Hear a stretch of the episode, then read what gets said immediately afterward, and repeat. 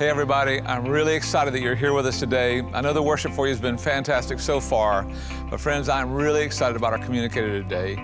I've known this young man since he was a wee baby. He's provided me with two amazing grandchildren.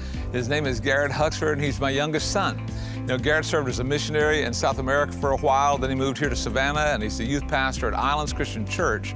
Garrett is excited today because he's going to be preaching on a life changing passage of Scripture from Romans chapter 12. Friends, what Paul talks about in Romans chapter 12, the last half of that chapter, literally revolutionized relationships and the impact of the church in the first century, and it'll happen in our century as well. So let's give Garrett a warm, compassionate Christian welcome as he comes to open the Word of God for us.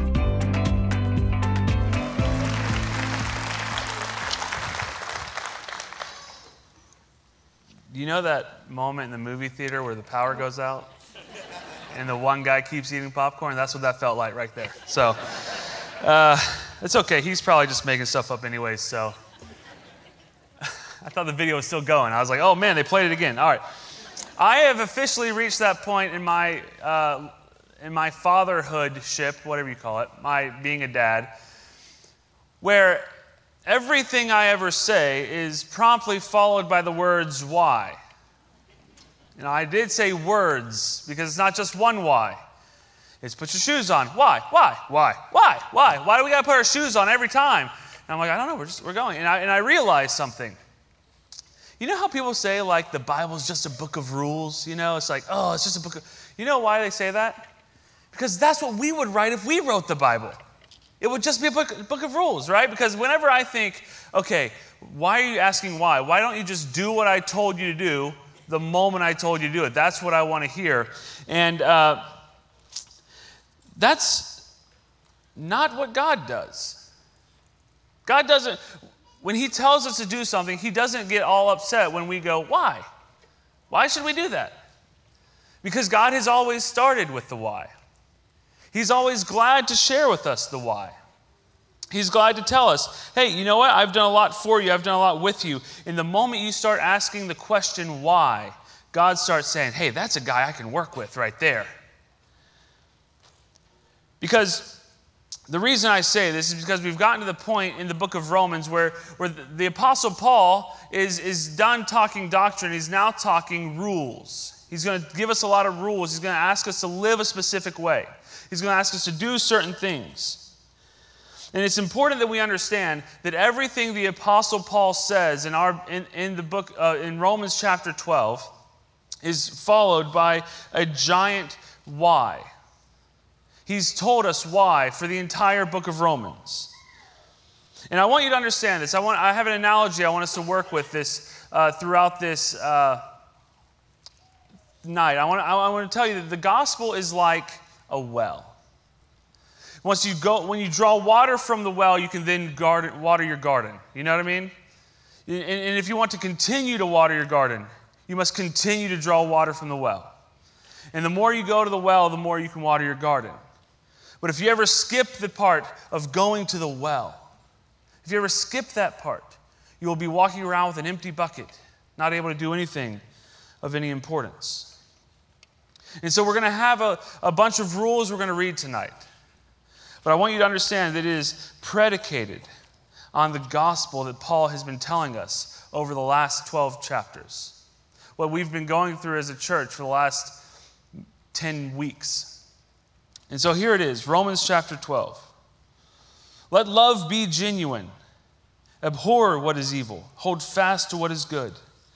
Love one another with brotherly affection. Outdo one another in showing honor. Do not be slothful in zeal, but fervent in the Spirit. Serve the Lord.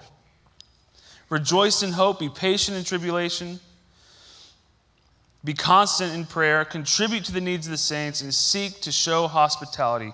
Bless those who persecute you. Bless, do not curse. Rejoice with those who rejoice. Weep with those who weep.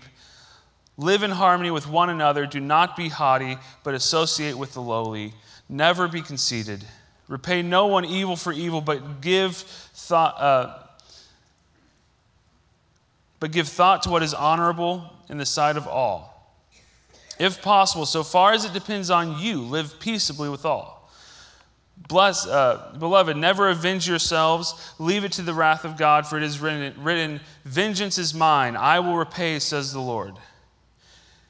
To the contrary, if your enemy is hungry, feed him. If he is thirsty, give him something to drink. For so doing, you will heap burning coals on his head. Do not be overcome by evil, but overcome evil with good. Now, if you hear that, if you hear that list of rules and you think to yourself, who in their right mind would ever sign up for that? Why on earth would I ever do that? Why would I ever serve my enemy? Why would I ever miss an opportunity to get that perfect revenge? You know that feeling of revenge where you say the right thing at the right moment, you know what I mean? Or your, your enemy just, you know, walks into a glass door or something like that. Why would you ever, why would you ever miss that opportunity? And the, real, and the reality is that if you're asking that question, you're ahead of the game.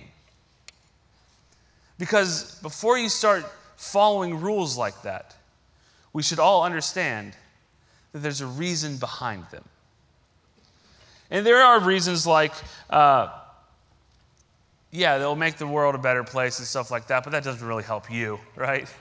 There's a reason that, that there's, a, there's this gospel, there's this well of love and grace that we're drawing from, and that is where we are coming from. So, it, it, what I want us to do, and I don't know if this has been a recurring thing throughout the series, but I want us to remind ourselves that the book of Romans is, is a book that was written at one time, and it was meant for people to have heard it in one sitting. It was meant to be read out loud as the sermon of the day, and you would hear it in one sitting. And now here's the problem. Um, we don't have, we can't do that anymore. We can't, we can't go through a whole book of Romans in one sitting because it's a translation from another language. It's 2,000, separate, 2,000 years separated from us. Um, there's all sorts of ways of talking. There's ideas that are foreign to us, and we have to have someone stop for a moment and tell us, hey, now listen to this. You gotta, you gotta clarify this for a second. But it, you need to understand that this section of Scripture did not come, it's not just sitting on a coffee mug somewhere. It's not a meme, and it's not a Facebook post. It's found in a specific context. And I know that because of this word, therefore, at the beginning of chapter 12. I appeal to you, therefore, by the mercies of God, to present your bodies as living sacrifice, holy and acceptable to God which is your spiritual worship. And then he goes on to give us that whole laundry list of things that God wants from us. And he says, That, what we just read, that whole list of things, that is worship. That is a response to God's mercy. That is coming from an inspiration from the gospel. And here's what we need, we need to know the word therefore is a powerful word. Go, go back, uh, it doesn't matter. The, the word therefore is a powerful English word. It's like the phrase in conclusion. It tells you things are going on. It tells you, all right, at this moment, you need to pay attention, otherwise, you're going to miss something important. And this, therefore, this, therefore, right here, is not just any therefore, it's the therefore of the entire book of Romans. It's the moment where the entire book of Romans shifts into a new part of the book. It goes from Paul talking about the essence of what it means to be a Christian to now he's going to talk about what Christians do. It's, it, he's going to go from the idea of being a Christian to doing what Christians do. He's going to leave the topic of doctrine. And he's going to talk to us about what we should do in response to the gospel. And here's a simple rule for, for reading the Bible. Every time you see the word therefore, you should always ask yourself, what is it there for? What is it there for? Why is he saying that? And in this section of the Bible, it's therefore to, it's there to remind us that everything the Apostle Paul said up until this point influences what he's about to say. So, where did he come from? Where are we coming from? And, and this is why it's important to read a book of a section of the scripture in context because I reread the entire book of Romans for you guys. You're welcome, everybody. I, I read it, and, and what I realized was though there is this one laundry list of characteristics that God wants us to all do and wants us to be a part of this, that's not the only laundry list of characteristics in the book of Romans. It's not the only time that the Apostle Paul describes an entire group of people. He also does it in Romans chapter 1. Now, I did the math. Okay, I counted, but that's a form of math, okay? Now, I did the math.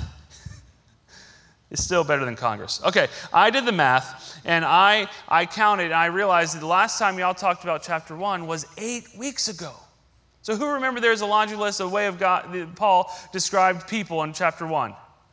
All right, so let's go back. You ready to hear it? You want to hear how he described people in chapter 1? You want to hear? Let's see it. Since they did not see fit to acknowledge God, God gave them up to their debased mind to do what ought not be done. Now, this is important because what the Apostle Paul just said was a whole bunch of things that ought to be done. He just told us what should be done. And in this list, he's telling us what ought not be done. Next verse. They were filled with all manner of unrighteousness, evil, covetousness, malice. They were full of envy, murder, strife, maliciousness. They are gossips. Ooh, who, whoa, who was expecting that list, that word to be in the list? Gossips, uh oh. All right, okay, let's keep going. Slanderers, haters of God, insolent, haughty, boastful, inventors of evil, disobedient to their parents. Uh oh. Guys, got any kids in the room? Didn't know you're on this list. Did you disobedient to their parents is here. Um, foolish, faithless, heartless, ruthless. Though they know God's righteous decree that those who practice such things deserve to die, they not only did them, but they approve of those who practice them. Wow, that's a much different list. Wouldn't want to be the guy that preached on that one. Okay. Um, now, why do we remind ourselves of this context? Because you need to understand, we need to remember that the Apostle Paul is telling us something about God. That God moves people. He takes them and he moves them to another spot. He does this physically. He does it in the Bible all the time. He moves people around. But he also does it spiritually. That God takes people and He changes them. He takes people and He shapes them. He takes people, malicious and boastful and broken and sinful as they may be, He takes people and He makes them new. He makes them beautiful. And All Sons and Daughters has a song that goes like this I am a sinner. If it's not one thing, it's another. Caught up in words, tangled in lies. But you are the Savior. You take broken things aside and make them beautiful. Paul wants us to know in the book of Romans that no matter where you came from, no matter where you've been, no matter what you've done, God has a plan for you.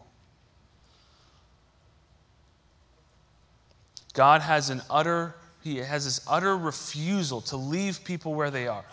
He takes people who are haughty and murderous and boastful and foolish and faithless and heartless, ruthless. He takes these people and he turns them into people who associate with the lowly. They live in harmony with one another. They're never conceited. They're genuinely loving people. They hate evil. This is what he does. He changes people. But what I find most interesting about these two lists of people is that they don't happen right next to each other. The Apostle Paul did not write down and say, This is what I think about the world. They're boastful and they slander each other and they're awful people. And then he just draws a line down the paper and goes, And this is what I think about me and my friends. We love each other genuinely. He doesn't, No, no, no. These do not happen right next to each other. These are separated by 11 chapters. 11 chapters of the apostle paul going through what's going, uh, going through the gospel one step at a time you see, when you and I, and he knew, the reason he did this for a very important reason, he knew. He knew that if you just tell people, stop being this way and start being this way, it would never work. Right? Because how exactly, if you're a haughty person, how exactly are you supposed to just not be a haughty person? Have you ever tried telling a foolish person to quit being dumb? It didn't go well, did it? have, you ever, have you ever told a ruthless person to be kind? When we say it like this, we all know immediately that would never work. But for, for many of us, our understandings of what God has called us to do is simply boiled down to stop doing this and start doing this. Now, the Christian life does have a lot of stopping this and starting this in it, but that's not what the Apostle Paul says. The Apostle Paul says this when he looks at the culture, he says, You know what these people need? They don't need to just stop doing this and start doing this, they need doctrine. They need to understand the gospel. They need to, they need to understand that God loves them. And he thinks, okay, what I'm going to do is I'm going to explain to these people who Jesus Christ is. I'm going to explain to these people human nature. And I'm going to explain to these people what God has offered us in his son Jesus Christ. And he goes on to talk about Jesus Christ and the forgiveness of sins through faith and the redemption from our slavery to sin. He talks about new creations and the Christian's participation in the resurrection. And he talks about the life giving power of the Holy Spirit. And then finally, he makes it to the second list of people, where he says, Therefore, live this way, do this. And how do we do it? By the mercies of God. By the mercies of God, do not be conformed to this world, but be transformed by the renewing of your mind. By the, by the mercies of God, do not act like this group of people, but rather act like this group of people, not by your sheer willpower, but by the renewal of your mind. I love this, I love this verse from verse 8 verses 8, uh, chapter 8, verses 8 and 9. He says, Those who are in the flesh cannot please God. But you, however, are not in the flesh, but in the Spirit. And in fact, the Spirit dwells in you. You are living a fundamentally different life. You are living a fundamentally different life. You're not living in the flesh like everyone around you. You're living in the Spirit of God. God is giving you a different life. So now, let's live a different life. Let's let our lives actually be different because our spiritual lives are actually different. Now that we've gone to the well of Jesus' love, grace, and mercy, now that we've gone to the well, what are we going to do with that bucket of water? Now that we've experienced God's grace, what are we going to do with it? And he starts telling us how Christians ought to live. Now, here's what's fascinating Notice how he starts this section of Scripture. He doesn't go after the slanderers. He doesn't go after the people who, who display all manner of unrighteousness. But rather, he says this Let love be genuine. That wasn't even a part of the first list. Right? There wasn't even like a part of the first list where he said they have fake love, right? That wasn't even in there. That's like a cheating one, right? But here's what's amazing he doesn't go after the, the, the bad people, he starts talking to the Christians. Those of us who say, I love the Lord my God with all my heart, strength, mind, and soul, and the second thing I do is like it, I love my neighbor as myself. That's who he's talking about. Those of us who say we follow God with our whole hearts. Those of us who say we follow God and the love of God is what compels us to do things, that's who the Apostle Paul is talking to. And it's amazing because he does not follow up that list of sins with the statement, you must make your love be genuine. He follows up a list of spiritual gifts that God gives us by saying, now that you have this spiritual gift, like what you talked about last week with Jay Jones, now that you have this spiritual gift, let the love you have be genuine. That word genuine means without hypocrisy. But here's an interesting question where do you find fake love? Who would, who would ever, in their, in, in their wildest ideas, who would ever have a hypocritical love? Love costs too much money. Love costs too much skin in the game. I remember when I got married, I, I got all my debt down, and then I got married, and then I, uh, my wife came, and we went to uh, Dave Ramsey, and so my wife came in, and she goes, hey, I just calculated our net worth. You want to see what it is? And I looked at it, and I go, is there supposed to be a minus sign in front of it? She goes, yep. And I go, okay, love is expensive, all right? Love costs you money, all right? Now, uh, my wife has been through three cars. I'm still driving the car I drove in high school, all right? So love costs you money. It's an expensive thing, love, all right? Love's an expensive thing.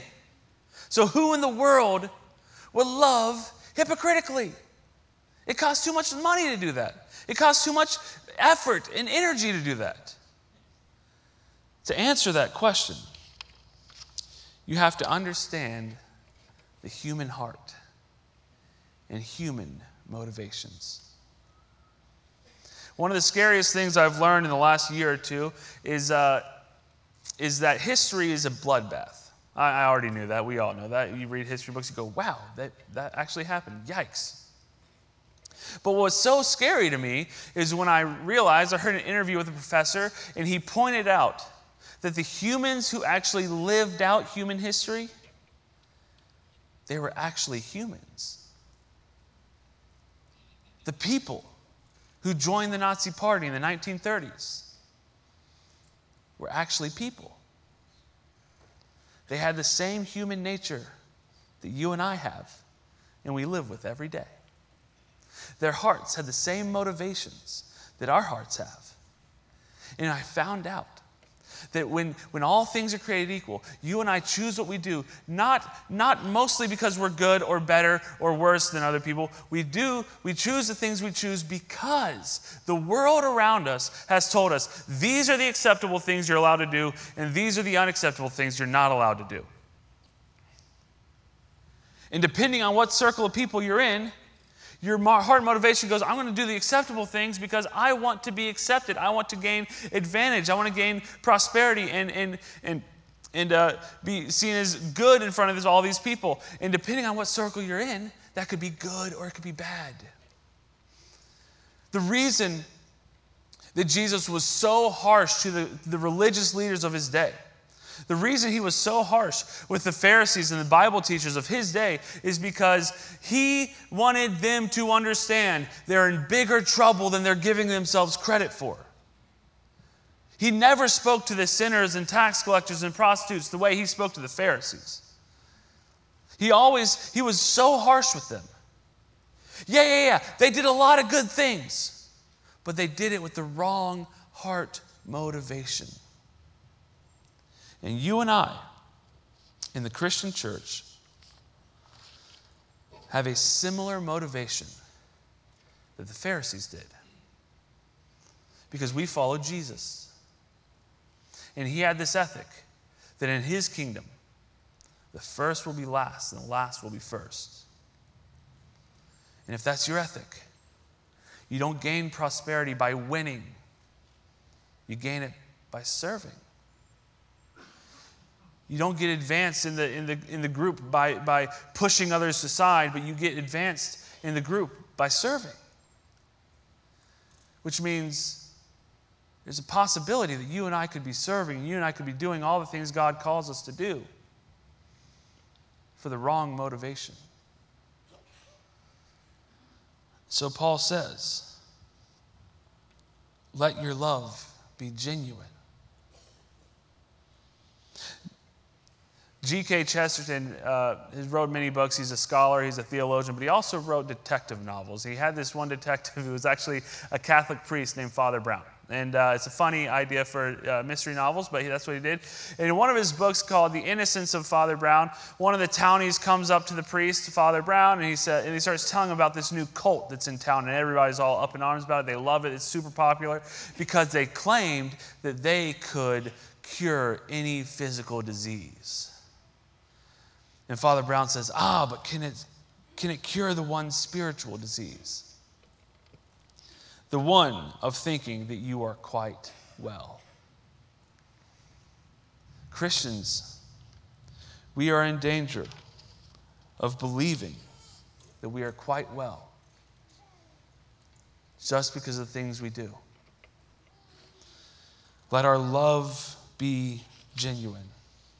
Before we ever speak in the lives of other people, let the Bible speak into our lives. Let the Bible influence us. Let God influence us. Let God shape us. Let us go to the gospel. Let's go to the well of the gospel and say, God, let my motivations be pure. Let my love be genuine. Whatever else I do, let that be real because what we need is God. Let's let our love be genuine. Now, we don't have time to go through this whole thing, but I do want to uh, point out something in your bulletin. I boiled down most of the statements in this section into to little, uh, to little snippets. Um, my challenge for you is to pray to God. To say, God, I want you to search me. I want you to inform me. What's missing in my life? What's wrong in my life? And then I want you to circle one or two of these things. And then you will say, God, I'm giving you permission to shape my life in this area. Shape my life in this area.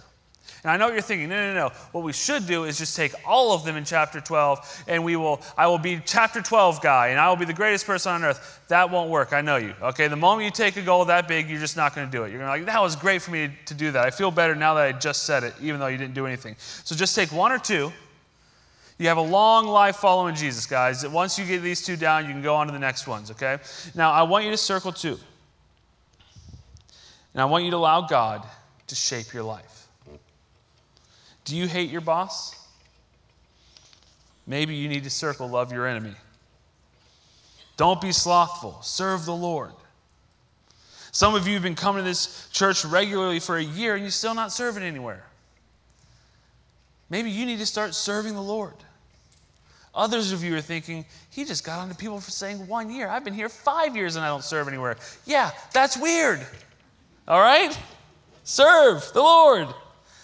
I, would like to say this if you have kids, if you have kids and they're in the nursery or they're in the children's or youth ministry and they're being blessed by other people's service, I want to encourage you to think about maybe you should serve in one of the youth ministries. Serve other people's kids. Because that's how community works. Have peace with all. Now, I want, to, I want you to see this verse. It says, if possible, so far as it depends on you, live peaceably with all. Now, I want to just say for a second that is about the most common sense, the most realistic verse, uh, rule you will ever read in the entire world. That is a realistic ver- rule.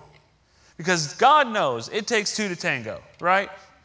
And if you're not, if you're going to be, if you want to live at peace, but the other person doesn't want to live at peace, you're not going to live at peace. You know what I mean? Like God understands that. But as far as it depends on you, live at peace with all. Because you know what else God knows? It takes two to tango. And the easiest way to keep a fight going on forever is have both people continue fighting forever. Maybe you need to circle peace with all. F.F. F. Bruce said this He said, The best way to get rid of an enemy is to make him your friend. So overcome evil with good. Are you dating someone that you know is bad for you? I want to encourage you to choose do what is honorable. Do what is honorable and break up with the person. And then I want you to set a, a, a, an unbreakable date on the calendar, like six months away.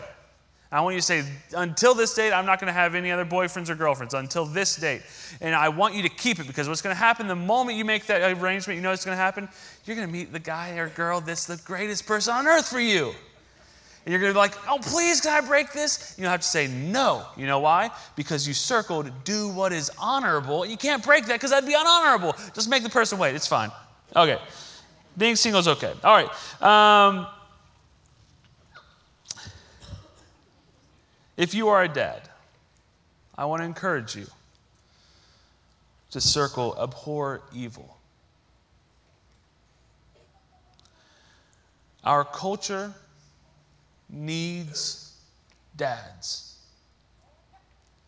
Our culture needs us to stand up and say, This is right, this is wrong, and this is going no further. If your children have unfettered access to the internet, that means the internet has un- unfettered access to them. If you are a dad, it is your job to make sure that your family is safe. And that is including the things you allow into your house TV, movies, internet. I want you, if you're a dad, to actually think about how you are running your house. There's a dad in our church who has who's put in a who's put an alarm on every tablet, phone, device, everything in his whole house. There's an alarm that goes off at the same time the whole house starts ringing, and on the alarm it says, "Turn into dad." And these kids get so embarrassed when other kids see that. And when I see it, I go, "Man, that's awesome." Because you know what that is? That is a dad hating evil and helping his kids cling to what is good.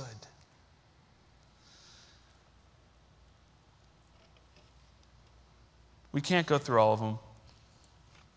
But tonight, at some point, maybe during the prayer, circle one or circle two and give God permission to change you. Give God permission to shape you. But what we have to remember, we have to keep coming back to, is where does the motivation come from to do any of this? Where does, where does the energy or the, the, the will come from to do any of this? And the answer is that word love. Genuine love. Jesus Christ said this Greater love has no man than this, that he lay down his life for his friends. There's only one genuine love in the history of the world, and that came from Jesus Christ. God who loved us so much that he gave his life for us, he gave his son for us, and God who, and, and, and, Jesus said, even while we were still his enemies, we were still sinners, he died for us because he loved us. And when you're in the presence of love, you know what you find out? That love begets love. Love begets love. And when you spend time going to the well of Jesus' love, you find out that God has an unending pit of love for you. He has an unending reservoir of acceptance for you. He has an unending well full of mercy and love for you. And when you spend time focusing on Jesus Christ, that empowers us to live a new life. If you're not a Christian today, you see this list and you think that's a fool's errand. Maybe it is. Maybe you shouldn't circle anything, but rather just come to the well. Just come look at the love that God has for you. Come to the grace of Jesus Christ and circle something later. Choose, choose something another, another time. Others of you are Christians and you looking, you're looking at this list and you're like, man, this hasn't described me for a long time. I don't know that, I don't know that I can circle anything that I'd be able to do. And that's because you've forgotten about God's love for you. The gospel isn't just an entryway for you to come into Christianity, it is a source that we come back to time and time and time and time again. And if that's you, a Christian, wondering if you're ever going to be accepted by Jesus again, come to the well. Come see the love that Jesus has for you. Come see that there's an unending well of love and acceptance for you. And the more we spend time around the love of Christ, we will find out that God's love will beget love in us. And maybe one day we will have a genuine love.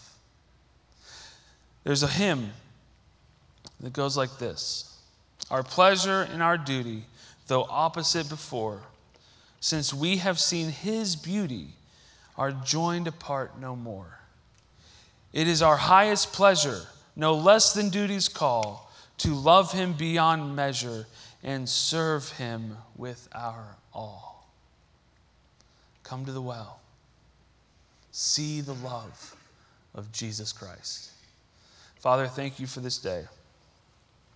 Thank you for the new life that you offer us. Thank you for the,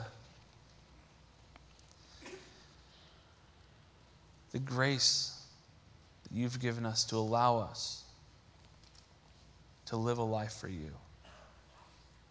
And I pray that you will give us in this room tonight the ability, the grace to have a genuine love for you and for each other. In Jesus' name I pray. Amen.